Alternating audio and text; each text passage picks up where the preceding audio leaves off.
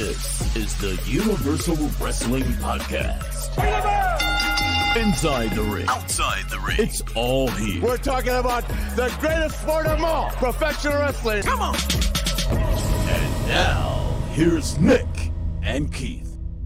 Welcome back to the Universal Wrestling Podcast. My name is Nick. His name is Keith. Keith, we got the biggest free agent of 2023, Mr. Nick Aldis. Nick, how are you, sir?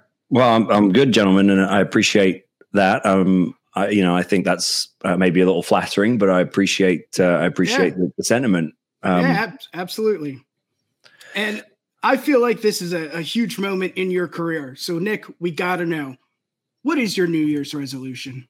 Uh, I don't do New Year's resolutions. I don't. I don't. Uh, I, I don't tend to try to sort of, um, you know, I, I try to live my life, um, you know, in a way that that changes happen instantly, rather than I, I don't try to put things into sort of the framework of of a year or a, a you know a time or anything like that.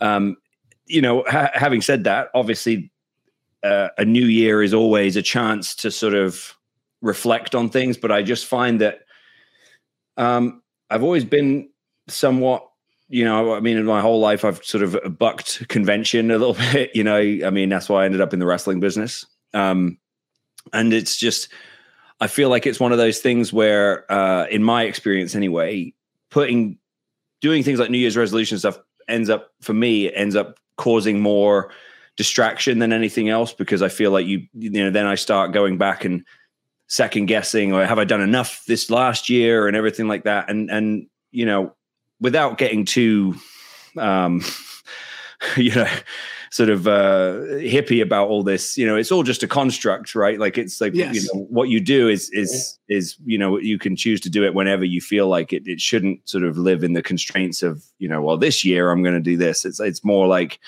um obviously for me the significance of the year rolling rolling over is the fact that yes, obviously I, I became a free agent, you know, which I um which I'm I'm pleased about and and uh, excited about. But you know, truthfully, I feel like everyone else is making a bigger deal of that than I am.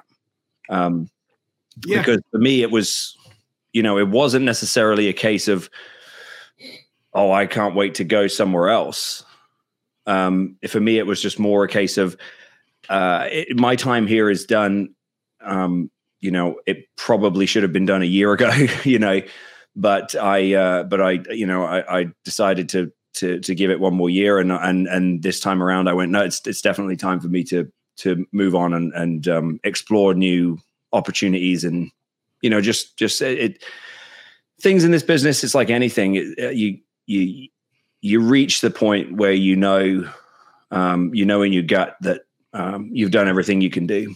Uh, and for me that's a big that's a big thing. I mean i, I reached the same conclusion at tna i i, I will say that uh, I take pride in the fact that the majority of my career has been spent under contract uh, to two different promotions, uh, and I've never been fired. I've never been, you know, released. Yeah. Right? It's it, I've I've always uh, my contract has expired, and I've left of my own accord. Um, you know, uh, and so I guess I take some solace in that fact. But I think, but you know, I reached the same thing with TNA. It was kind of like I'd been the world champion. I'd, I'd worked my way up through the card. I'd, I'd worked every position on the card. I'd, I'd uh, you know, I'd worked with some of the biggest names in the business. I, I, I you know, I, I beat Sting in the middle of my finish. You know, and I saw Sting uh, a few weeks ago at a at a, a show in uh, New Jersey. You know, and it was so good to reconnect with him, and he was so gracious and so kind to me. You know, like he just like he was, you know, all those years ago when when uh, he put me over in in San Diego. You know, and he gave me a big hug and was like, "Man, you look great," and I, you know, so good to see you and everything like that. And um, so you know, I, I but I reached the same point there. It's, I, I was very, I'm very proud of what I did in that company, and I'm very proud of what I did in the NWA. But I also, you know, for me, I'm just that sort of person where um, once I feel like I've done everything I can do, um, you know, for me, I, I need a new challenge, you know, and I need to move on and uh, see what else is out there. Some of that is wrestling, some of that is not wrestling, right? Like that's, I think that's the part that people get so have gotten so wrapped up in with me is they assume that my whole motivation is to is to is to go wrestle somewhere else. Um, and obviously, yes, I, w- I want to wrestle fresh opponents. Like I desperately want to wrestle, you know, new new people, um, you know, guys that challenge me and bring out the, the best of me, and guys who are better than me.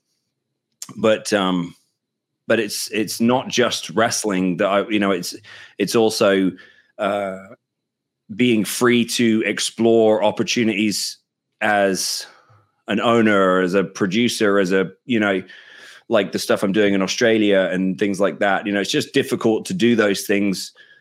It's not always easy to do those things when you're under contract.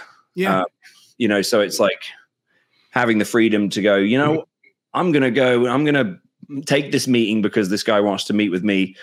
I'm going to discuss this opportunity in this country and things like that without the fear of, oh, is this going to piss off, you know, my current boss, my current employer? Is this going to, or is this going to cause tension and awkwardness and weirdness you know are they going to think that i should have brought this to them and you know and that kind of thing and it's like no you know mickie and i have had these conversations where i've said you know um, if these opportunities present themselves now like we should go after them because the wrestling business needs you know it it it, it thrives on having fresh blood but i think that applies to behind the scenes just as much as it does to in front of the camera or in the ring.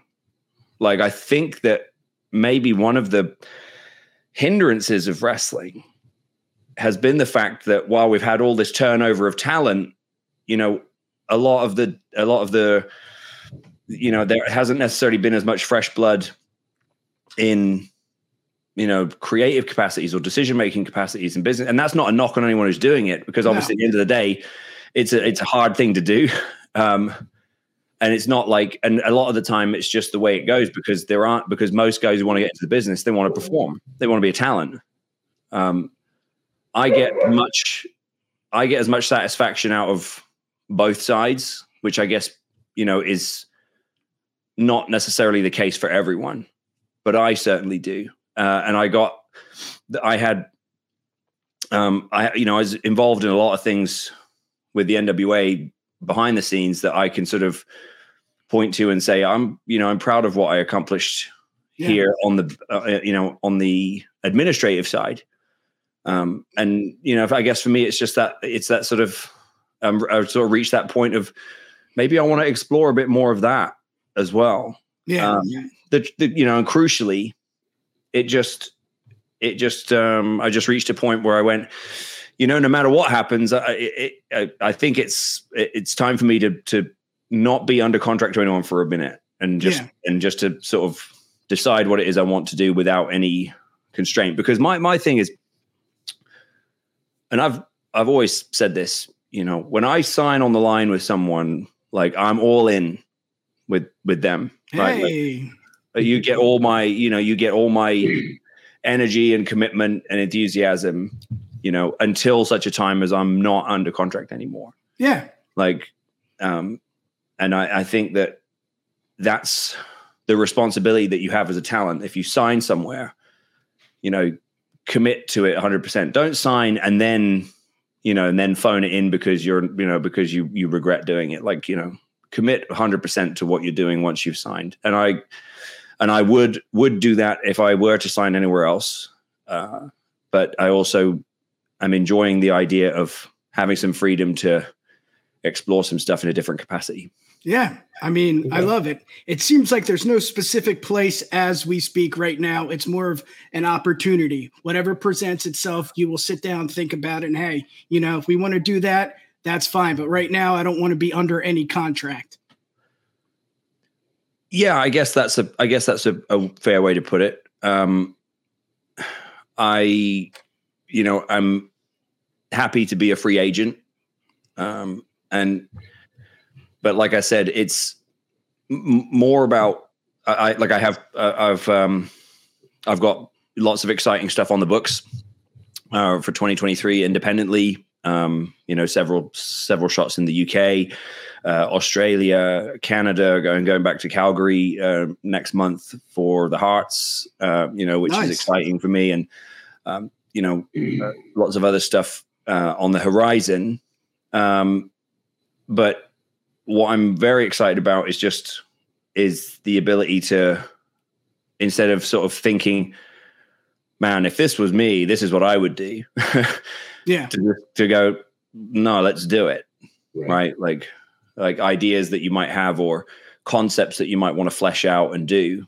Um, I have enough contacts now and, um, you know, and, and feel sort of willing to take the risk financially to sort of try a couple of things and see what happens. I love it. You brought up Sting in your conversation. You said a few weeks ago. Did he give you any inv- advice on like the situation you are in now? No, we we no, we didn't talk that deeply. Okay. um, you know, obviously, with when you meet when you see guys at, at, shows, you know, there's there's always there's always tons of people around, and it wasn't like we sat down and went, "Hey, let's," yeah. you know, like, "Hey, Steve, can I pick your brains?" It was very much sort of, uh, you know, he he he said, "How do you feel about everything?" and yeah, you know, that kind of thing. And I, I just told him pretty much what I told you is I'm just, uh, I'm just, I don't know, I don't know what's next, but I'm, I, I do know that I just want to, I want to have the ability to, to have a conversation if, if, if an opportunity comes up to have one.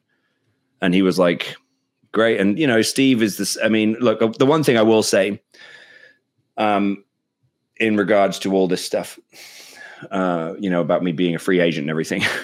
is I've been overwhelmed at the number of legends, uh, you know, and real big names in our business, names certainly much, much bigger than mine, um, who have gone out of their way to say on their respective podcasts or in interviews and stuff uh, to say nice things about me and and you know guys like Mick Foley, Ric yes. Flair, uh, DDP, um, obviously, you know, Stinger privately, but I think you know anyone who watched TNA knows you know knows that Sting was always kind of an ad, always kind of in my corner. Um, you know, I mean, uh, Dutch Mantell, Teddy Long, you know, it's just like the list goes on and on. You know, people who I was just blown away at how they were all saying like, yeah, uh, this guy's going to be fine. You know, like the, the, you know, and and even Ric, you know, going as far as to say like, well, you know either one of those two companies need to get him and which you know whichever one does is is lucky to have him. It's like that i i don't feel i don't think that way you know? Yeah i want to make that point like i i'm not sitting here going hey man you know it's just a matter of time brother you know I, i'm very you know i'm very open to the idea that you know it it, it might not happen you know yeah. but i'm but i'm just that's not what any of that was about it was about like i said it was about me just sort of you know moving on and, and starting a new chapter. But I will say it's, it's meant a hell of a lot to me um, that all of these these huge name guys have all come out and you know endorsed me like that. That means a hell of a lot. Yeah, Keith, I'm hogging it up. Let's hear it, brother. no, I mean you touched on you know talking about Stinger and the legends and stuff. I mean I've been once we kind of knew we were going to be interviewing with you, I, have been itching to ask about uh, like the TNA experience with because you were in there at the time of like Russo was by himself for a little bit, and then yep. Hogan and Bischoff came in. Yep. You know the Dixieland match. Yep. All of that stuff. I mean, to have someone who's been in there because we hear all the stories and all wrestling fans are Russo's crazy. Well, and it's and it's quite topical. it's quite topical at the moment, isn't it? With all this you know all this stuff going on with Jeff and yes, you know, and and right. Karen and, yeah, Kelly, right, Kelly, right, right, right, right, right, right. and then and and Russo's been sort of been sort of um, brought into it, and Kurt and uh, Dixie, and you know, yeah, it, I was I was in TNA from I was signed. Uh, I think I, I, believe I I first came to the office. I went to Nashville uh, in the summer of 08 and I signed a contract at the at the uh, at the end of 08 and I debuted in January of 09. Um, and yeah, I mean, you you know, there was a pivotal sort of time for TNA because it was kind of like the peak. Obviously, we didn't know it was the peak at the time. um, but you know, two, they were doing you know a couple of million viewers a week on Spike. You know, house shows. I mean, I remember there was a period of time in TNA where the house show schedule was like three to four days a week. You know, it was like you know, it was bordering the sort of this you know similar kind of WWE you know schedule. Yeah. Well, obviously they weren't doing the same attendances, but uh, but you know it was it was like a fully operational you know sort of wrestling company. And um, but yeah, I, I've always I, I think that my my time at TNA was very educational. Um, if you know, if, not also sort of, uh, you know, somewhat sort of bad luck on my part in, in, in at times as well, because I feel like, um, there were certain relationships that that you know that weren't that great Yeah. coming out of TNA for me because I was a kid, right? Um, I, and I was very, very green. But you have to understand that in TNA, from like my time in there was 09 to, tw- to 2015.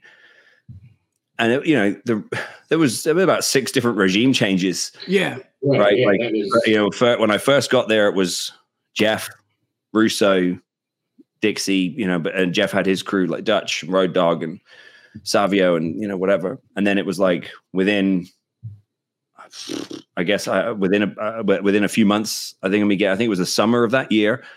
It's like Jeff's gone, and sort of Jeff's team disappears, and now Russo, and Yeah. you know, then by the end of that year, Hogan and Bischoff come in, right, yeah. you know, and Bruce Pritchard comes in, right, and it's sort of like you know a guy like me who nobody who who nobody really I didn't I didn't really have anybody sort of uh, in my corner except for Dixie, which was not necessarily a good thing. you know, Yeah. it was a good thing. It was a good thing for me, and I will say that I, I see a lot of stuff get said about Dixie, um, and I think it's always I for me it's always important to me to mention that uh, I would not have had a career in the United States without her. You know, certainly not at the age I did. Anyway, I certainly wouldn't have had the opportunity at 21 years old uh, had it not been for Dixie. You know, and I will say, uh, Dutch. I heard Dutch talk about this um, when my name came up with you know with all the, with me leaving the NWA and everything.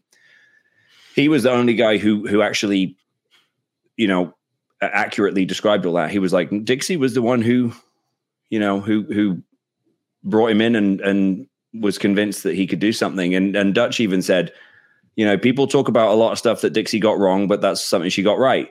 You know, Yeah. and uh, and I, you know, it's always I always because you know there are criticisms of Dixie that are valid, right? Just like there are criticisms of everybody that are valid Yes. right, uh, and you know sometimes i think it's very easy for certain people who still rely on their credibility in wrestling Yeah. to make money it's very Yeah. easy for them to just offload everything and say that was all dixie right like Yeah. um it, i was I was I was there, and I have a very unique perspective on a lot of that stuff. But what, what the point I was getting to was that for a guy like me, it it was very difficult being a sort of 22, 23 year old kid, still sort of learning the business and still trying to sort of Yeah. build relationships and stuff. And then you sort of make a bit of progress, and then suddenly, oh, there's a new guy in charge, and he doesn't know you at all, and he thinks that you and he treats you like a jabroni all over again. right, Yeah. I went through that cycle like two or three times. And so it's unfortunate because I think there are certain people now, and some of them work at WWE, you know, uh, who now have this impression of like, oh, this kid, you know, like he, he he he thinks a lot of himself and this and that, and it was like, I don't, I think it's, diff- I think sometimes they don't appreciate that when you know, from my perspective, I was like in the trenches, like trying to sort of make some progress, and then all of a sudden, I would just have to start back from square one. Right, Yeah. And you know there's only so many times that you can be told like well you haven't really done anything or you're green you know or like you need to get more experience and i'm going like well, well i wrestled every i wrestled like six days a week like Yeah. my first two years in wrestling and i've been here for two years and you know I'm like what I don't what, what else am i supposed to do i'm you know I'm, i know that they were sending me to japan and mexico and this and that i'd be going like well what am i supposed you know what else am i supposed to do Yeah. um, and you know you you sort of develop a lot of it, it was very easy at that time to get caught up in all of the drama because like the whole section of people would disappear you know? Right, and then and if and it would be like all the talent you know there were there was uh, there were a lot of talent who were sort of considered like oh he's so and so's guy right? Like for me it was like oh he's a dixie guy you know Yeah. for a while. But then and it's so funny to me because you know fast forward like years later and and then you know suddenly i was being called oh he's a jeff jarrett guy you know, and I was kind of like, you wouldn't have said that when I was first first Yeah. starting TNA because it was like Jeff Jeff and Dixie were kind of like two, they they were they were the two sort of guys they were the two teams having a civil war in TNA when I got Right. there, and I was considered on the other team. So it's like I managed to win Jeff over during my time there, but then it's like by the time you get his oh he's a Jeff Jarrett guy, you know, and then Yeah. oh he's a Billy Corgan guy. Like Billy didn't even know me, Yeah. you know, like he did. We Billy and I had no relationship when we started the NWA, none Yeah. like you know it was it, it was you know it was just interesting because a lot of stuff there's a lot of experts in wrestling you know yeah. and uh unfortunately a lot of their expertise is uh is dictated to them by what's been written on websites and what and and those websites have had stuff fed to them from one side Yeah. Right. So then it's like these these sort of these certain narratives just sort of live forever um and it's just you know and i, I don't really care but it's interesting to me because it's like i guess because of the the generational thing enough time has passed i guess from the sort of peak tna years Yeah. now there's this whole new sort of wave of interest in it, like on all the podcasts and everything. And it's funny, I'm listening to it all, and it's like you see all these people who go like, "Well, everyone knows that this and that and the other is what happened," and I'm sitting there going, "That's funny because I was there." Yeah. Like, and I don't remember it being like that. Of Like, course. and of course. uh, yeah, I, I I saw a lot, yeah. you know, and I Mhm. and I think what's interesting is I saw a lot from different points of view because when I first got there, obviously I was a complete jabron and, you know, like a 500 500 dollar a night guy, Mhm. you know, and I worked my way all the way up to being world champion. Um, and it's just interesting, you know, to because because you see things one way when you're when when you're in the main events, you know, but you see things a whole other way when you're like on Xplosion. Yep. Yeah. Right. and uh, you know, the other like, end. When like it's me and the Young Bucks and Okada and Jay Lethal and everyone like sitting in a trailer at Universal, like wondering if any of us have a match.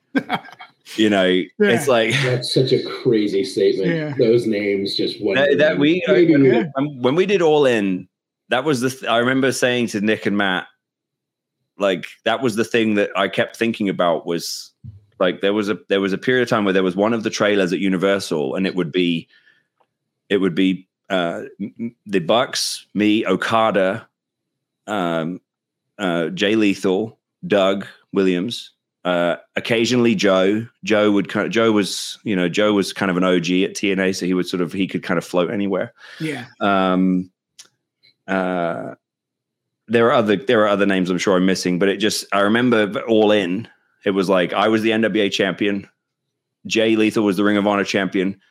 Okada was iwgp champion i think and the man you know in new japan Yeah. and it's like and obviously the young bucks are you know this phenomenon yeah. Take and it was just and like here we are on this show that you know that Nick and Matt and Cody and you know Kenny and everyone had sort of orchestrated, and it was just funny because it was like we're you know a that was eighteen and it- it was like less than ten years ago we were all sitting in the trailer at Universal you know playing Gator golf, wondering if you know like if we had like a four minute match on Xplosion or something. So yeah, yeah. it's funny how that goes. That's crazy. We had Davey on the the show a few months ago, and he said Dixie Carter, one word, misunderstood. So I don't know can, if that. I can understand yeah. that. Yeah. I think her heart was in the right place Yeah. um, most of the time. You know, I think I don't. I don't want this to be a whole show about Dixie, you know, but I think that um, I will say that you know she remains a friend to this day. You know, she still sends a. She sent us a Christmas card this year. We, st- you know, we we occasionally we occasionally get to, you know get together with her and Serg and the kids, and like you know, we so it's like they're very much, you know, uh, you know, I owe Dixie a lot yeah. you know, and I always will, and I've always been grateful to Dixie for for her sort of sticking her neck out for me. Um, she's certainly not innocent, like as far as like she's you know she, Yeah. she was she was ruthless. You know, she made she made judgment calls. She you know did what she thought she had to do. Uh, but again, how is that any different to any other top executive in professional Yes. wrestling? exactly. I think that it's very easy I th- and I think sadly, a lot of the reason that her stuff comes under more scrutiny is the fact that she was a woman. Right. You know, and the fact that she is perceived to be, you know, she she obviously uh, her family are extraordinarily wealthy. Yeah. um, That doesn't and- help.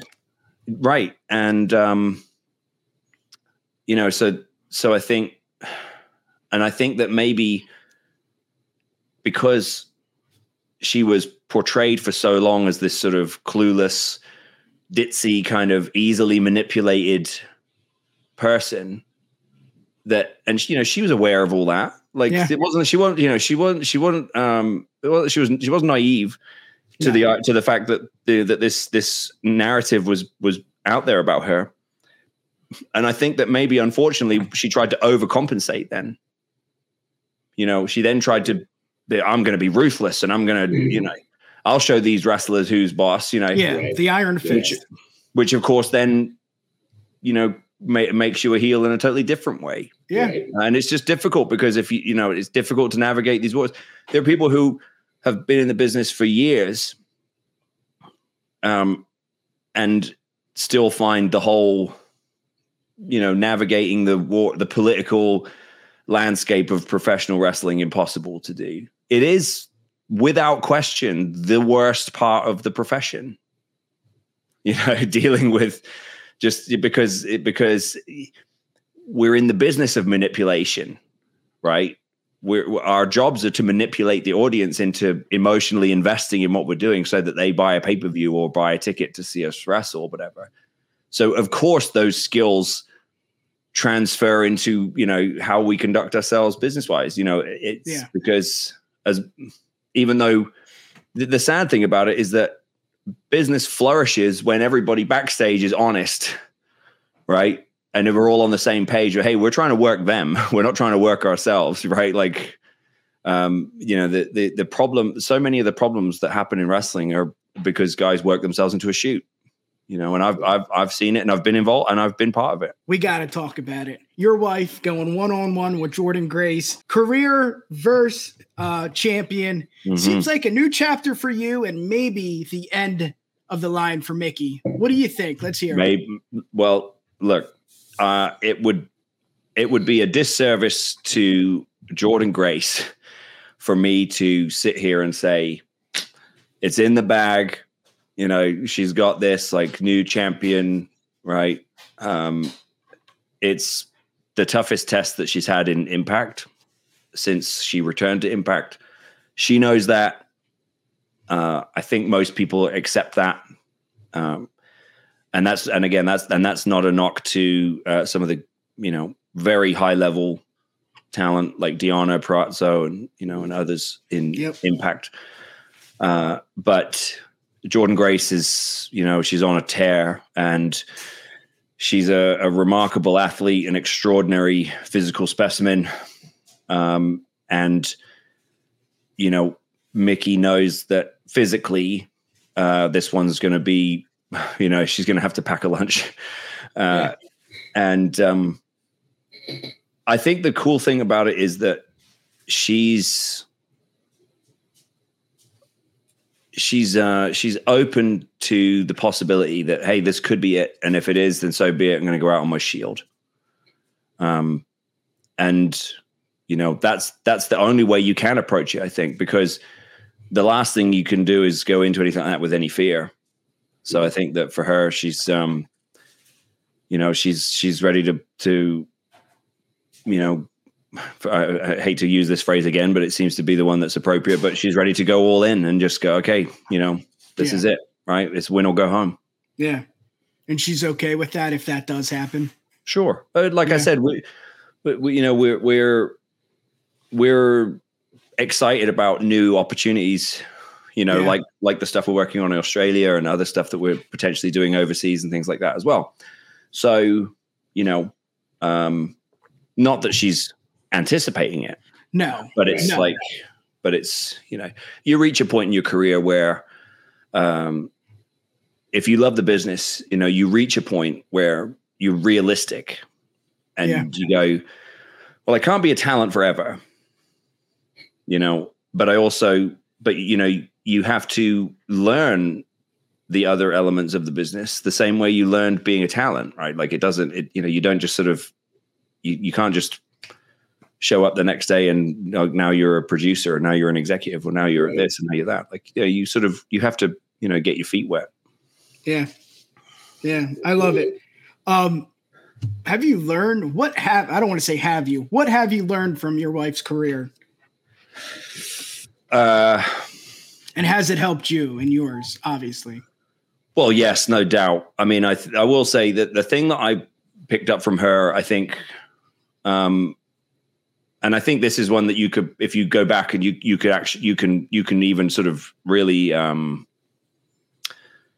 you can sort of visually um, uh, timestamp it. Yeah.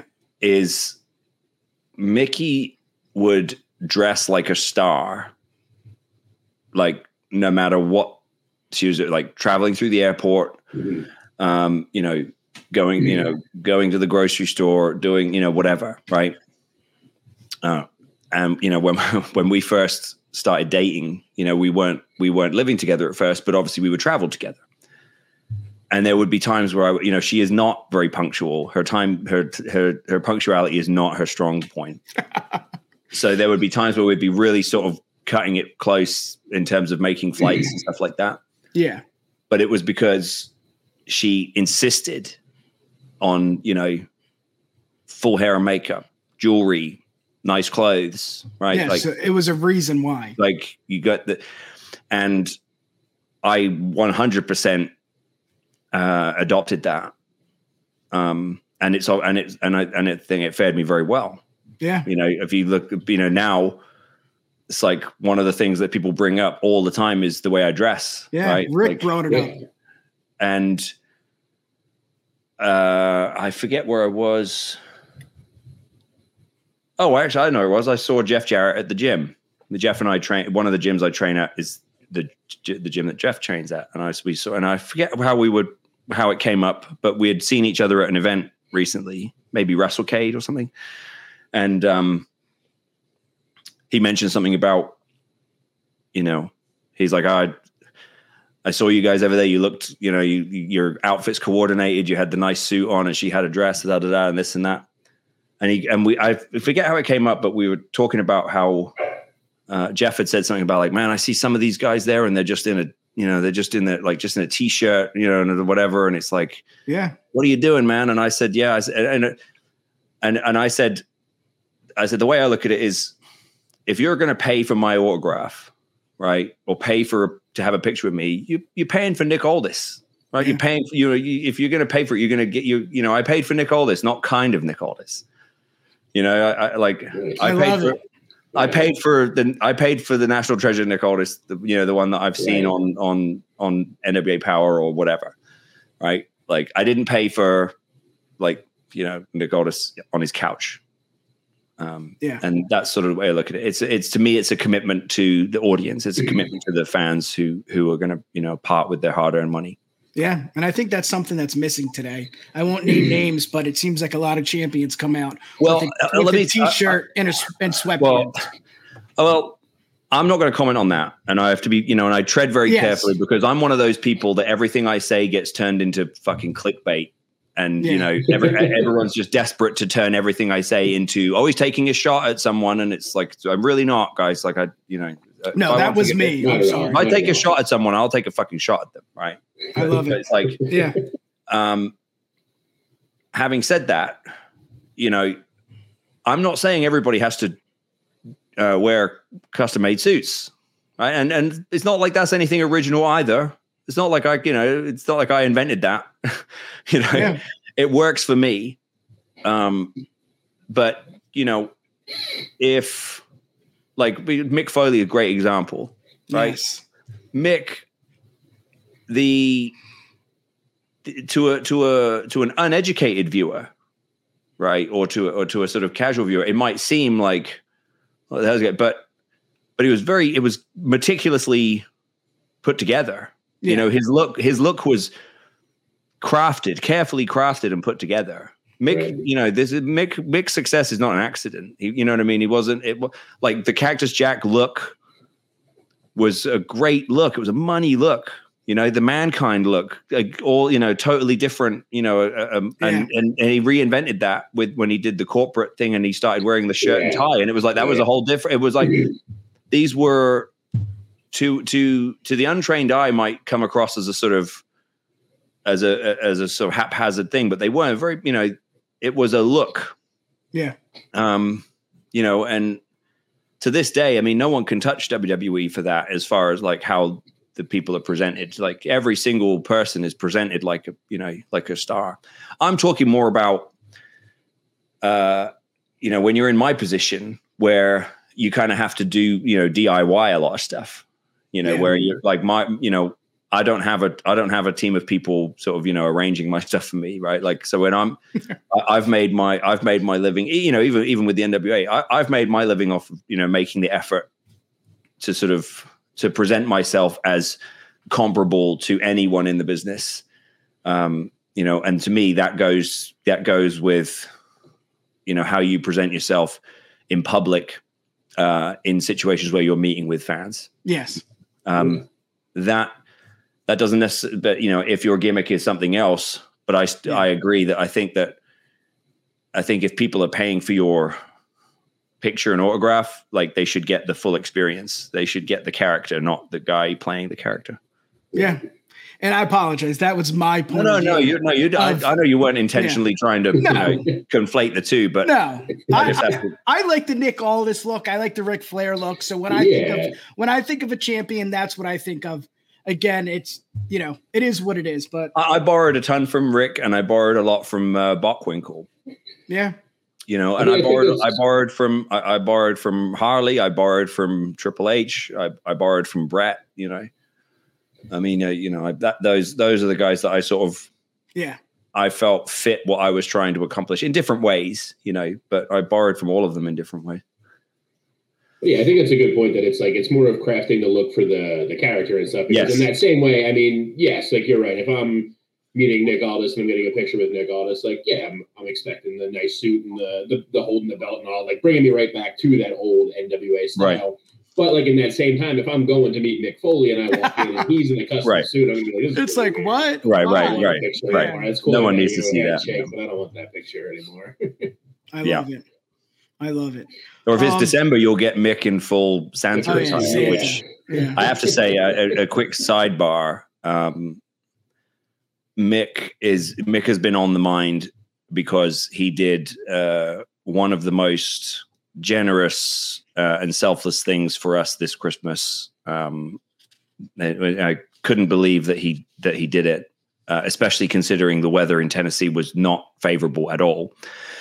But he came to our home on Christmas Eve in full Santa attire, in like uh, uh, you know, and uh, for our son, you know, who's eight, and he was awestruck. It was uh, you know, and, and we couldn't, um, you know, I couldn't believe that Mick did that for us. It was I was blown away by the gesture. Um, I just thought I'd mention that because you know, the, the, Mick Foley is a um he's a once in a lifetime human being. Let's say that. Yeah. yeah. Yeah. I think as fans we can see that too. I Yeah. he's my he's my all timer. Um, it's like one of those things. Whenever I see any story, I feel like there's no bad No. stories anyone has to say about anything. The worst there ever was was when there was the whole everything where Ric Flair was like he's a glorified stuntman. But even that, it was it was never Ric Yeah. saying anything like he's a bad person or he's this, that, or the other. It Yeah. was just a comment on Yeah. the style. I just But I mean he's the best. I as a, as a human being, I just you know M- M- Mick Foley he's special. Yeah. absolutely. And you know what Mick said that I found very interesting? He said, You are one of the funniest guys in wrestling. I heard that. I heard that. What's that about, Nick? Well, when we were in Australia, we did this tour of Australia in uh, 2018. It was actually in the. It was during. The, it was right before All In. It was sort of when right, we're in the in the in the thick of uh, building the feud with Cody and I, building the building the angle for for Cody and I All In.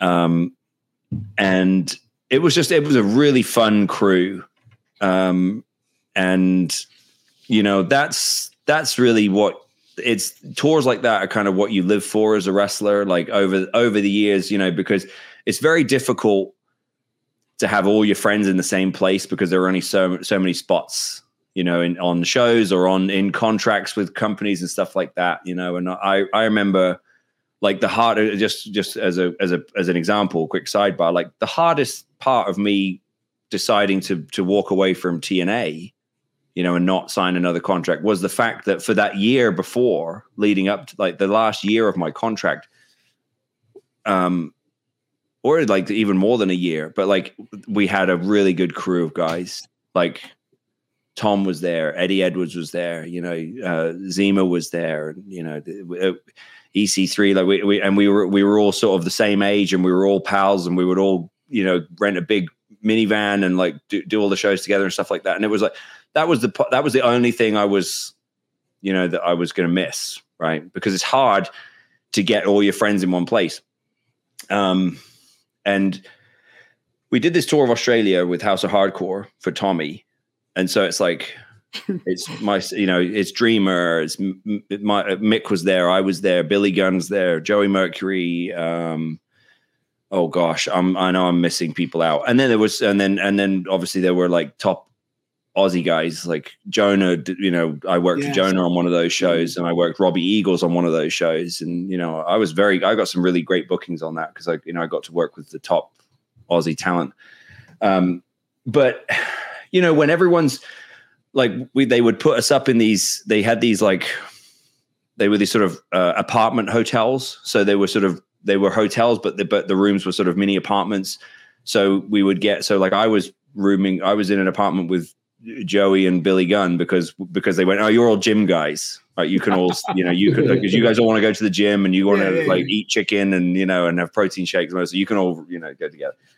Um, and it was just, but it was just a good crew. And when you have a good crew like that, and everybody's sort of performing, and you know, everyone's having a good time, and you know, you're having good matches because everybody on the everyone on the tour is good, and and all that so it just puts you in a good mood, and it just and and you know the the thing that a lot of the time you'll hear from from vets and stuff is to say if you're having fun, they're having fun, right? Like if you believe it, they believe it, and all that kind of thing. So like remember, whatever you're experiencing, you know, amplify it, and the audience will experience it with you. Um, and I think we just you know we just had fun on that tour, and so you know, I think because I was the I was the NWA champion, and it was sort of, it was sort of fresh that I'd been doing like the traveling champion thing. Like I'd been legitimately been all over the world defending yeah. the belt. I'd been to China, and I'd been you know all, I'd been in the in the UK, and I'd been in or coast to coast in the states and in Canada and stuff. So now I'm in Australia. And it was sort of, you know, you could feel people were like, this is really cool that you're sort of, you know, that they're doing this. So like like a lot of the old timers, like Al Snow was on that tour, and they they they were sort of like, you know, you and I remember it just it just was one of those things where, uh, in a loving way, I want to I have to add, like we would be doing a lot of homages to Flair. Nice. Um, and it just, you know, everybody who's been around Ric has a has a Flair story. Yeah. You know, most people have about twenty Flair. um, and I have, you know, I have mine. I, you know, I have yeah. my story, my Flair stories mm-hmm. because I got a chance to sort of spend time with Ric in TNA and stuff. So it's like, so everyone has their own unique Flair stories, and because Flair is such a legend, yeah, and he is so, he is such a unique person. Like he, he you know, nobody has, nobody will, nobody, nobody behaves sort of like Ric Flair does twenty four seven. So he's one of those people where you you can't narrow it down to like oh that that notorious story where Ric did this. There's so many, you know. So what happens is everybody who's been around Ric has their own Ric stories, and they're even though they're all sort of similar, they're all still yeah. unique as well. So I think I was just telling some of mine, but I just have this tendency to just go into character when I'm telling stories. Yeah. So I just started sort of, you know, and again, not in a you know in a in a loving way. I would just sort of when it got to the part you know the, the of the story, I would do Flair, you know, so, of course, and like and then then and you know Mick just Mick was just getting a kick out of it. I guess I'm a fairly decent raconteur. You know, I don't you know I don't, I don't want to over embellish that, but I think when I, if I if I've got a funny story to tell, I can tell it quite well. And um and I and and it just you know Mick just got a real kick out of me doing flair. I think because probably I guess from from Mick's point of view, whenever I was when I was first around Mick, I was so green and so new that I was very shy and like obviously you know you have to be on your p's and q's and you know yes sir no sir and you know you're just you're just trying to not you know you're, you're just trying to be very sort of um you know in, in, sort of inoffensive either one way you're just trying to sort of pay your dues and and you know keep quiet and you know mouth shut ears open. Yeah. And by this point I you know I'd got enough I'd I'd obviously done enough and got more comfortable. And I think that that was just sort of the first time Mick saw that side of me, and he just got such a kick out of it. And because Mick is so Mick's so funny, right? Mm-hmm. That his his laugh is infectious, and if you know, and then when, if I'm making Mick laugh, like then it's making me laugh, and it's making me more into it. So then I'm carrying on, and it just we did this show at um at a theme park, okay. and I think this is the thing that Mick talked about on the show. we, we did this show at a theme park uh, um, I think it was in, I forget, it might have been in Queensland. I forget where in Australia it was, but uh, the area, like our sort of holding area where we were sort of getting dressed slash kind of warming up slash getting ready to go work the show, whatever, was in this sort of, it was like a staff cafeteria sort of area, like a sort of dining area, but yeah, for yeah. staff, right? Yeah. But it was, but it just, it happened to be adjacent to like this kids ride called the the little called the Little Butte Toot Toot. It was like a little train, you know, thing or whatever. Yeah, of course, of course. And uh, it just was, you know, when you're getting charged up for a show, you know, the adrenaline starts pumping, and you start getting kind of, you know, you got all this energy, and you know, so you and I'm just, uh, and I, next thing I know, I'm just uh, for some reason I'm I'm like I've got the, you know, I've got the NWA title, so I'm sort of doing flair with the ten pounds of gold, and I'm just like cutting promos on the Little Butte toot toot as Ric Flair, like you know, like the little bit, yeah, toot toot brother, you know, and all this kind of thing, and, and like this, and for whatever reason, it just stuck yeah. with Mick, and so every every you know, everywhere we went after that, every time I saw Mick, he'd be like the little butte, toot yeah. toot. You know. That's great. hey, I mean, we touched on all in about a thousand times. I feel like we got to talk about it. And you did talk about it on Sam Roberts' uh, podcast. You said it was a a lightning bolt in a bottle situation. Obviously, as fans, we know why that was. But for you, why was it so important? Why was it such a, a, a big moment in your career? And then also, if you can, can you uh, take us through that day? Well, for me, obviously, it was just the chance to work on a big stage, right? Like, um, since you know, uh, you know, obviously TNA did some had some big big shows, you know, like Wembley and you know certain shows or whatever and so it had you know and i'd worked a couple of decent sized decent houses in japan and stuff but it was like for me it was the first show where it was a sellout in an arena in a major wrestling market and i was a featured attraction you know right. that's a so that that's number mm-hmm. one um and then the fact that it was such a such a unique situation in that it was you know essentially a sort of independent show but it didn't feel like an independent show it was almost no. like i you know i used i sort of i used to i used to describe it in a loving way as like indie mania so yeah. like Wrestle, WrestleMania yeah, for everyone who's not in WWE kind of thing. It was kind of like a WrestleMania for the non WWE wrestlers, right? Right. Um, that's what it felt like. It had that sort of level of anticipation to it you know, not that it's compared, because you know, because that'll be the next thing. Someone will say, "Oh, he compared all into WrestleMania." fuck, whatever. Um, but it had that kind of energy, right? Like it had that feel of like this has never been done before. This is a sort of really unique situation, and the matches on that card, you know, Mar, you know, Carter, uh, Kenny, and Pentagon Mm-hmm. um, the the the Bucks, uh, the six man with you know Rey Mysterio, and you know what I mean. And Jericho showed up. I mean, it was like, and so for me, the the fact that all of that stuff happened on that show, and yet, uh, my match with Cody you know, still gets talked about and you know and held in such sort of high regard. That's validation for me. That's what it represents to me, because there was a lot of guys on that show who were who you know with much bigger Q value than I have, right? And and you know, sort of Jericho. I mean, you know, you're talking about like a major sort of star, right? Of, of, of his, a major major star of his generation and a major star of multiple generations. You know, but to to but for but for for people to this day to be bringing it mm-hmm. up and still saying like your match was the match that that meant the most. Um, it's validation for me, you know, and I know like anyone who's heard an interview with me in the last couple of years, it was you know beating a dead horse, but um, the you know the thing you're always trying to achieve in the business is to, is to get that feeling of like we we got them, yeah, like mm-hmm. we like the work was done before the bell, uh, which is how the business you know is at its best. Um, you shouldn't put all the pressure on just the mat or ha- having a good match, you know uh, the business doesn't thrive that way. The business thrives on building anticipation and then executing. Um, and for us, you know, to stand there and to have, you know, 11,000 people screaming and on their feet in this sort of organic moment of like, I always took that as a, I feel like everybody in the building kind of went, we're here to, we, we want Cody to win. You know, we want, we want Cody to win this belt and we want him to win in this, you know, in this fashion. We want him to win for his for his dad, and we want that moment. Right? We want to witness history.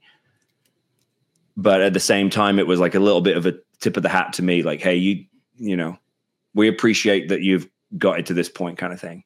Right. That's the way I always took it because if everyone had just come, oh, I just came to see Cody win, like when the bell rang, would have just been about Cody, right? But it, at that moment, it was more of a sort of it was like an anticipation of like I can't believe this is happening.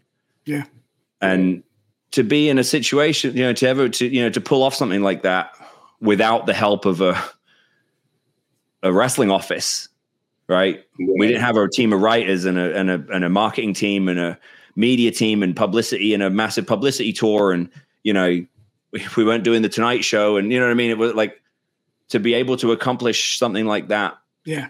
Without just just through our own, you know, through a YouTube show, through the efforts of Cody and I and Lagana and Ring of Honor and you know the, everyone involved, to be able to sort of pull that off um, with such limited resources, you know, like I said, it, it was validation, right? Like if you know, if I if I if I quit the business tomorrow, mm-hmm. you know that that will be the that will be the match that people talk about.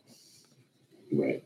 Now, did you know going into All In that you were going to have a follow up match with Cody? Yes. Okay. It, uh, we actually wanted to do a trilogy, mm. but unfortunately, that never happened. Ring of Honor, um, okay. Ring of Honor put the kibosh on that. Okay.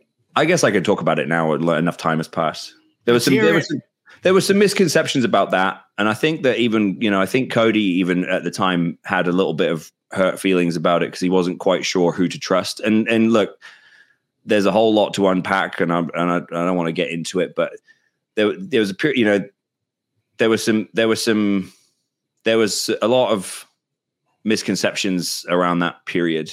Um, but the way I understood it, was, you know, was that so the only thing that we, we it was obviously we knew that we were going to do two matches. We were going to have the return match in Nashville. Yeah. But I got with Cody and like once you know we we knew how big Chicago was going to be with uh, you know a few weeks before like bef- a few weeks before Chicago like obviously it was already obviously they sold out the, the show sold out in 30 minutes but I didn't have anything to do with that um but as we got closer and closer I think we you know you you when you've been in the business long enough, you kind of know when something you're doing is is hitting, you know. And I had you know, it you know I, am not in WWE, so I haven't had that feeling a lot, right? So so when you know like you're the talk of the town, right? Like you're you're the talk of the business. Um, obviously, naturally, you start thinking about can we get more out of this? Can we you know can we you know what what how can we maximize this? Um, and I think that once we had the once we had the match, and then we knew that the the the Nashville match was coming up, I had some conversation with Cody about like, do you think we could? I think we could do a trilogy. Like, and I said, and I basically, I, from what I recall, I just remember sort of throwing it out there, like, what if it's a Broadway in Nashville, and then we do a number three in London, and it was kind of like, you know, we were excited about that. Um, in the meantime, he, you know, AEW started. Right. Uh, and, you know, I certainly didn't know anything about that until, you know, after that. But, but, you know, I guess at some point in there, he had to sort of let Ring of Honor know, like, I'm, you know, I'm out of here at the end of the year. you know, thanks for everything. Um, and so then, you know, Ring of Honor basically said, right, that's it. You know, can you know, uh, um, at least again, this is just this is this is the way the the version of it that I know. Um, I was basically then sort of told like, hey, you know, conclude your business with Cody at the next at this Nashville show, and that's that, and that's it, right? And we were, um, you know, so you know, Cody and I were disappointed. It was sort of out of our hands, right? Yeah. And that's what I'm talking about with with wrestling. Like, some, like the worst part of wrestling is the politics, because I saw you guys' faces when I just said that. When I said, "What if we went Broadway in Nashville and then we had a, a, a rubber match in London?" Yeah, match in like, uh, right. So, you know, for it not to happen, it's not a business decision, right? No. It's a political decision because it's like, yeah. screw you, you know. And this was, an, uh, they weren't saying that to me, right? You know, they were saying it to Cody. So it's like it's unfortunate that things like that happen because you know ultimately the people that suffer are the fans. You know, Yeah. and it's you know, and, and egos get in the way, and you know, it's a part of the business. But it's like I said, it's my least favorite part of the business. Yeah. Now I don't want to get too much into NWA because, like you said, we beat What's that. done is done, right? Yeah. Yeah. But what have you learned from your experience working there? I mean, Oh, and then I, I- mean, even with you know you being the face of the company Yeah. when when Billy took over. I mean, Yeah. Again, we we've heard it on Notsam. We've heard it all over. We don't need to Yeah. hear that. Just your experience because you have such a great mind. I would love to know more. Well, I take. I mean, let me say this: I take way more away from it that's you know positive than I do negative. Right? You know, on it's you know it, it, it things changed in the last year, and that's unfortunate, but it is what it is.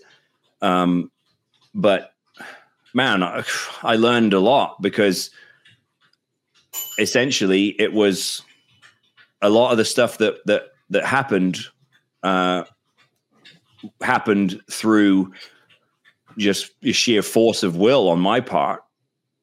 Like I taught myself how to edit. Like I was making the packages for you know my matches with Trevor and you know stuff and my match with Mike Bennett. Like I took a lot of pride in the stuff I did with Mike Bennett. Um, you know, delving into you know when he sort of he allowed me to you know to delve into his issues with addiction you know and use it i thought in a tasteful way to sort of to sort of promote and build this his kind of journey back to pro wrestling like where he'd felt like he'd sort of you know he'd left WWE and was so you know like a lot of guys who leave WWE they're they're they're lost and they're bitter and they're resentful and they're and they're un, you know and they're unsure of themselves and they and they they don't know where their place is anymore. Uh, so to be able to sort of help Mike you know to help sort of play a part in Mike's rebuilding you know and then to sort of to put together this piece that I thought was you know tasteful but also emotional and personal and to sort of you know to like I, I you know for me good pro wrestling is like Rocky. You know it's sort of it's antagonist and protagonist. And it's like the struggle of the protagonist to sort of you know to overcome the obstacles and reach the final the final boss and can he can he win can he overcome the the the antagonist right? Like that's the, what I love to do in Yeah. wrestling. So I think, you know, what I take away from my time at the NWA more than anything is that I've I've learned how to orchestrate and engineer that uh, as a talent and as a producer Right. because I had to be all of those things at the NWA, right? Like I, I had to wear a lot of hats. So it was sort of like Cody was the best example of it, the angle with Cody and I, because it was like, okay, the hard part is done in the sense of like there's a there's a there's an arena with eleven thousand people waiting for us. So how the how do we how do we build this anticipation to you know because usually you have to do all that stuff in order to sell the tickets Right. but in this on that occasion they'd sold the tickets so we were like cool now we've got and again uh, you know just the collaborative you know experience of being able to instead of and I, and I, and this is again this isn't a knock on TNA or WWE or anywhere else but to be able to to do all that without someone else going here's what you're going to do. Here's a piece of paper you know you're doing this. And it's you know instead of going i wonder if we did this and then did that and then did this and it worked you know um i learned how to i learned how to uh share ideas you know i learned how to um i learned how to manage people because a lot of the time younger talent would feel more comfortable coming to me with stuff than they would maybe going to management uh, and i you know would be a sort of conduit between the two. You know i learned how to be a leader right? Like i and i, I but i also learned how to uh accept you know that there are things that you can't control right? I, I, you know i i learned so much from you know from my time. But i guess for me you know the the, the thing i learned the most was was you know really um the booking process right? Like instead you know because instead of just being instead of just thinking of one particular idea right? Like you, you know you might go when i you know when you work for a company you might you might have oh i have this one idea you know? But instead like having the responsibility to go well here's how we could here's how we could get there and here's how we could implement it and here's how we could execute it. And you know it, if we it, here, here here's the resources we have you know i can i can make that happen. And i can talk to a guy who can make this part happen. And i can you Yeah. know figure out a way to get to this. Um and you know what it's done is just given me so much confidence that again if i were to you know if i were to have the opportunity to do anything with better resources i've you know now i feel very confident that i could you know make something make some magic Um, I mean, my biggest one, I feel bad, like kind of going back into the the whole TNA aspect of everything. But one of the most interesting kind of pieces, I was like, you know, in, in kind of doing the deeper dive into everything for the interview here. And by all means, correct me if I'm wrong in saying this, but you you have not worked in New Japan no before, okay. But you are with that in mind. You and Doug Williams won the IWGP tag titles yeah what one yeah right? But they didn't recognize it, but then they did. But then you lost them back to Team 3D while also winning the TNA ones. I feel like Yeah. it just has Russo stamped everywhere. But like, how does how does something like that come about in that? Is it really just something where I have no idea. like, I don't know. They're props. I'll do whatever I want. Good you, night. you, you have to understand like this was in this was in 2009 and i i had you know i didn't I, I had absolutely no say in anything you know i was like Right. I was very much at that point in my career. It was very much like I show up and I get told what's happening and and I do it. You know, um, I you know the only thing I remember was like you know Doug had been very well established in Japan for Noah, right.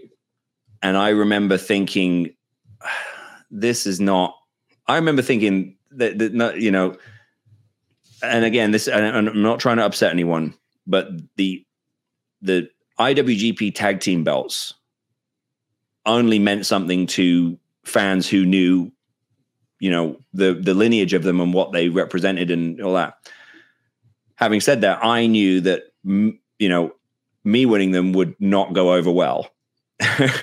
so trust me when I tell you, like when I got told what was happening, I was like, do we really like that's yeah. not gonna that's not good for us. Like it's not good for me, right? Like if anything, that's gonna hurt me because those fans are gonna go, the fuck he's never even been to New Japan, you know, like how can he be one right? And it's like, yeah, I said the same thing that the, any of the fans who you know shit on it would have said.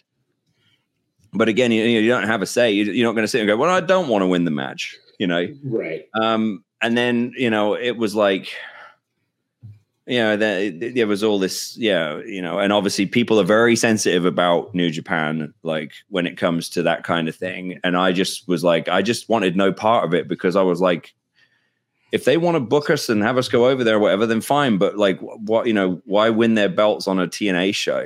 Like, right. it was just such a. It was just. I just felt unnecessary, and it's just funny because it gets brought up, and I just, for me, I just sort of erase that. I never. It's like I bring it up for heat sometimes, right? Like I, I've nice. been IWGP champion, GHC tag team champion, you know, TNA tag team champion, but but but it's like I know that the the IWGP tag team champion, you know, reign has a big sort of asterisk next to it. You know, like I I don't consider it like I know for me I don't think of it as that. I have too much respect for New Japan and the IWGP tag belts to to sort of take our sort of weird convoluted run with them seriously. Um, and then yeah, like we was it like a ladder match where like one one of that one New Japan belt and one TNA belt was up there yeah, it was just so convoluted. Yeah, yeah, that's I, I was like, it was one of those things. Like I read it, I was looking over it multiple times. I went and watched the match, and like, yeah. I don't understand. Well, and and like, if I remember rightly, like Booker and Steiner were the TNA tag champions. So it was like no one who uh, like we went in as the IWGP yeah. champions, like, and like, so like Devon got the New Japan belt, and then we get the TNA. It was like, yeah, yeah. Well, I think when the fans are confused, there's you know there's something wrong.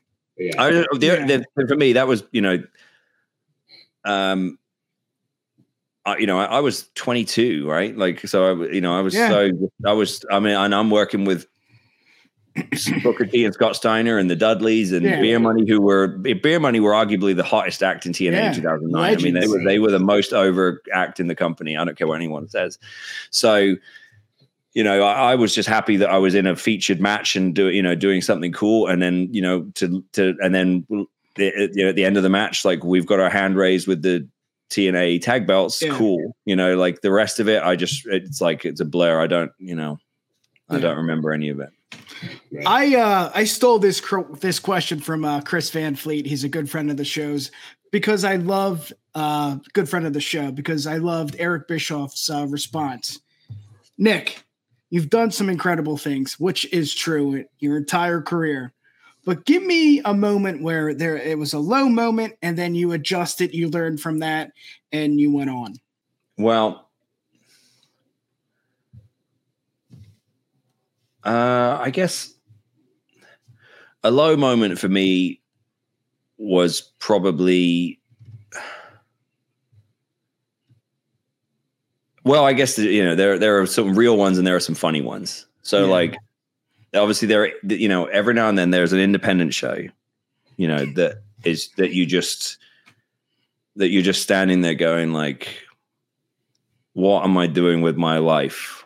Right? Like even if it's a good payday, you know, I've done some independent shows where I've had where I've thought to myself, man, I'm getting paid, you know, three or four times as much as I did to wrestle, you know, Kurt Angle, you know, on a TNA show or something, right? But like here, and I'm, but I'm standing again, like, what, what is happening? Like, what, you know, is this really my life?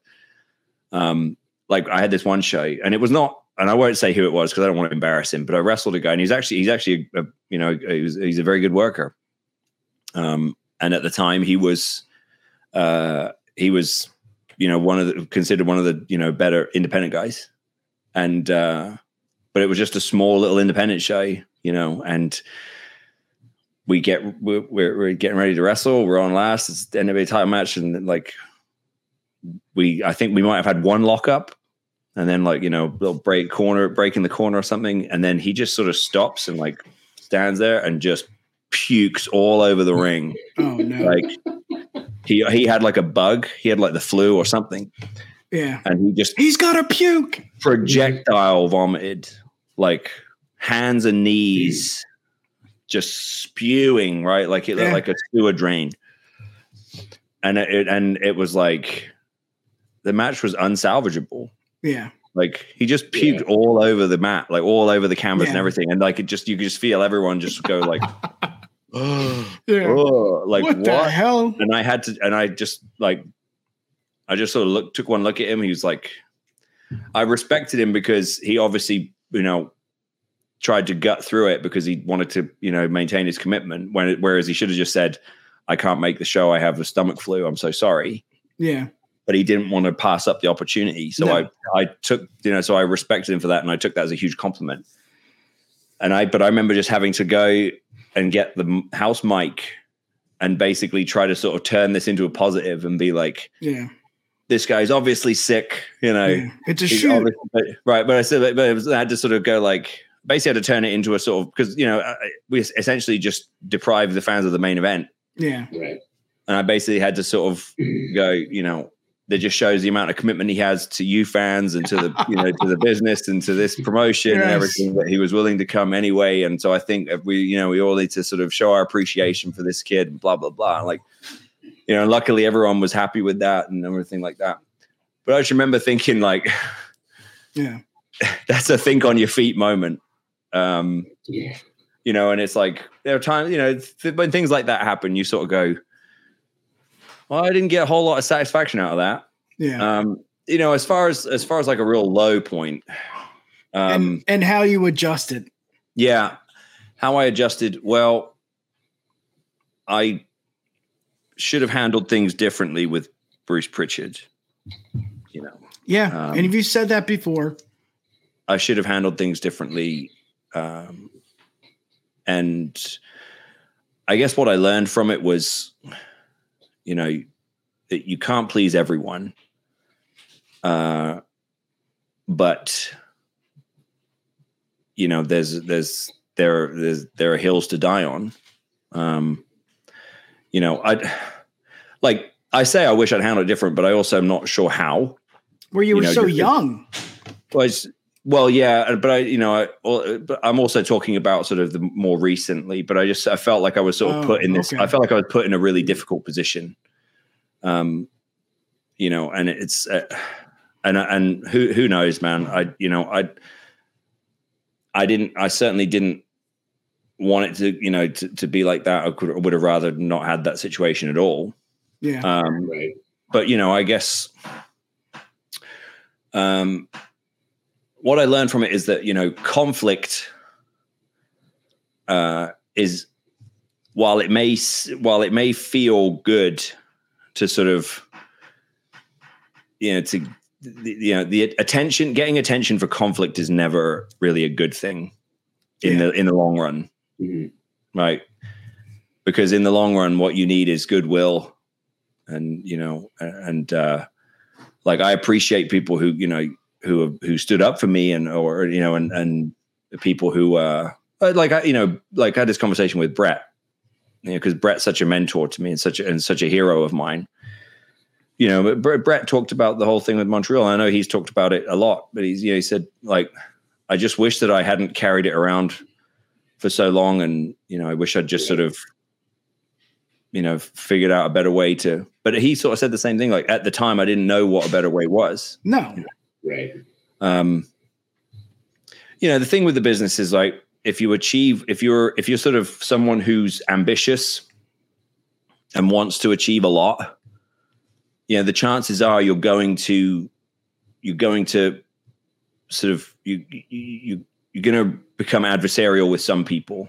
Yeah, just because sometimes your actions can be perceived in a different way you know? And ultimately it all comes down to for me, I feel like it all just comes down to I was just ambitious and I just wanted to like prove myself and I just wanted to level up and you know, I was always just wanting to do more, do more, and do more, right? Um, and sometimes that can, I guess, what I what I would what I should have done differently is just articulated that instead of you know you're trying to you're out to get me, you know, or you're you're you know that kind of thing. Um, so, you know, most problems in the industry, uh, and I can say this without question, uh, is you know comes down to either a lack of communication or ineffective communication. Um, you know, and and so I guess what I took from it was to is to, you know, try to be a better communicator. Yeah. Okay. Yeah. I try every day with my wife, you know? All right, there you go. Yeah. Battle. All right, Nick, let's get to the fun part of the interview. I'm going to ask you some stupid random questions. I just want to hear your Oh answer. god, I hate these. oh, come on. All right. If you were stranded on an island, give me your three top albums you would take with you. Albums? Come on, man. Um, Next, I can. If you- oh, Metallica, Ride the Lightning. oh, Um, guy. yeah, that's it. You could just say that. You can leave that one. That's fine. yeah, God, I don't, it's hard to narrow it down to three. Probably, be- probably something by Eric Clapton. Yes. uh, and then and then just for and then probably um, What, what do you listen to at the gym? I have a pretty eclectic gym playlist, but uh, typically depending on what I'm doing and what I'm, you know, it's either it's it's either going to be hip hop or like you know heavy metal. I love it.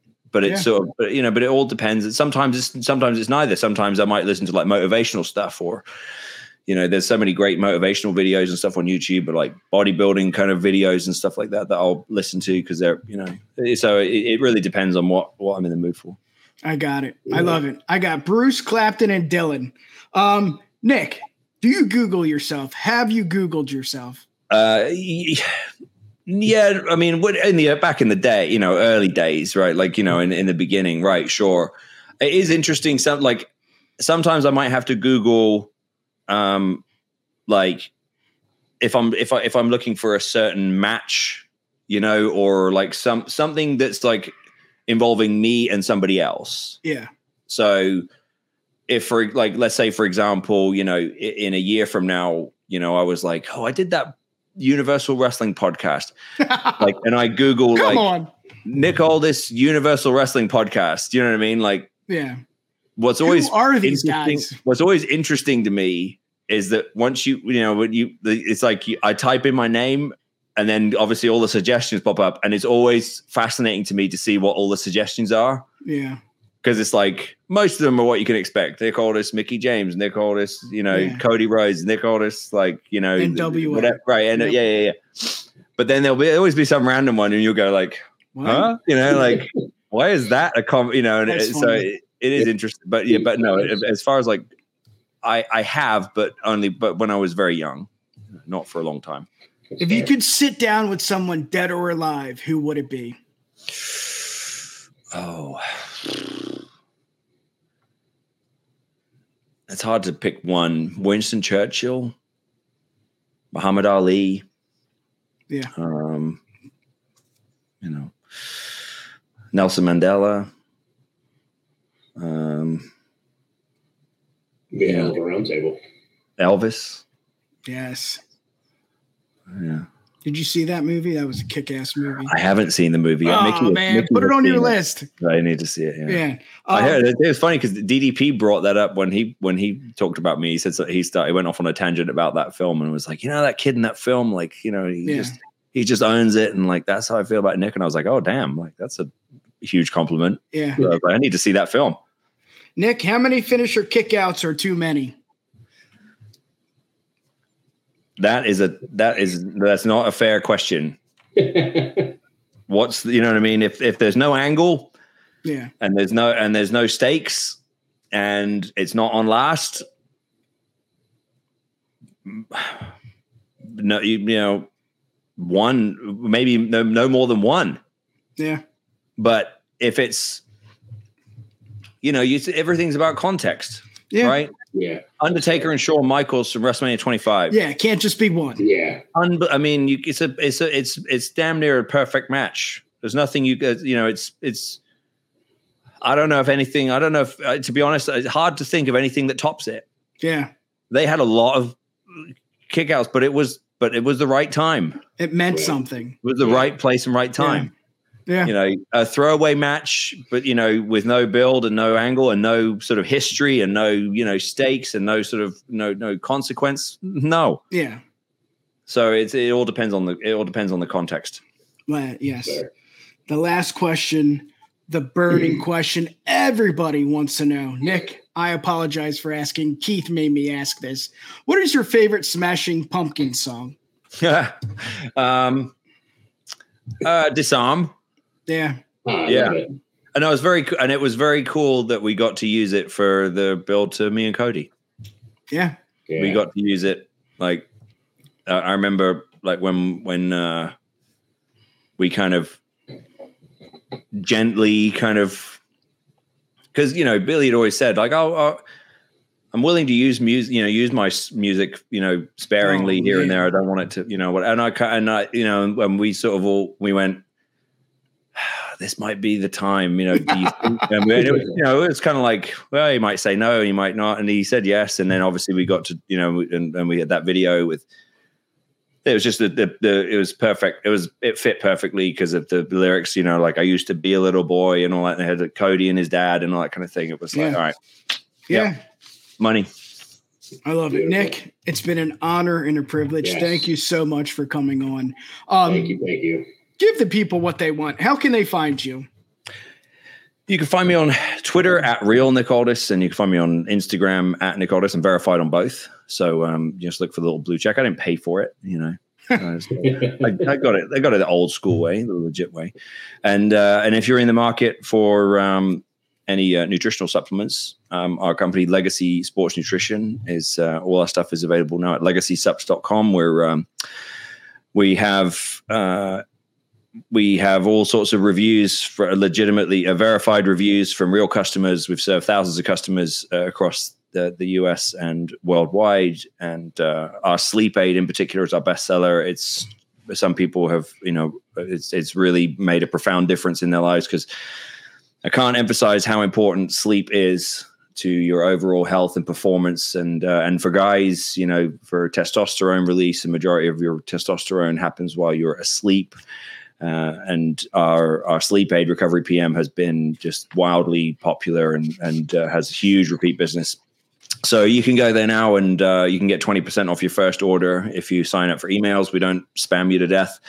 Um, you know, I use all the stuff myself, so uh, if that's if that means anything to you, then at least you know that uh, you know I trust it and I believe in it. All the stuff is made in an FDA inspected facility. It's GMP certified. It's uh, it's it's um, all made in the US and uh, yeah, ships direct. So yeah, legacysups.com, legacysupps.com. I love it. You can find us on Twitter at the UW Pod and Instagram at UW Podcast. Peace. Yeah, baby. and here it comes. Thank you for listening to another edition of the Universal Wrestling Podcast. Like Check us out on the web at uwpod.com You've got mail. or send us an email We really don't know what we're dealing with here, man. info at uwpod.com. Universal Wrestling Podcast. Nobody does it better.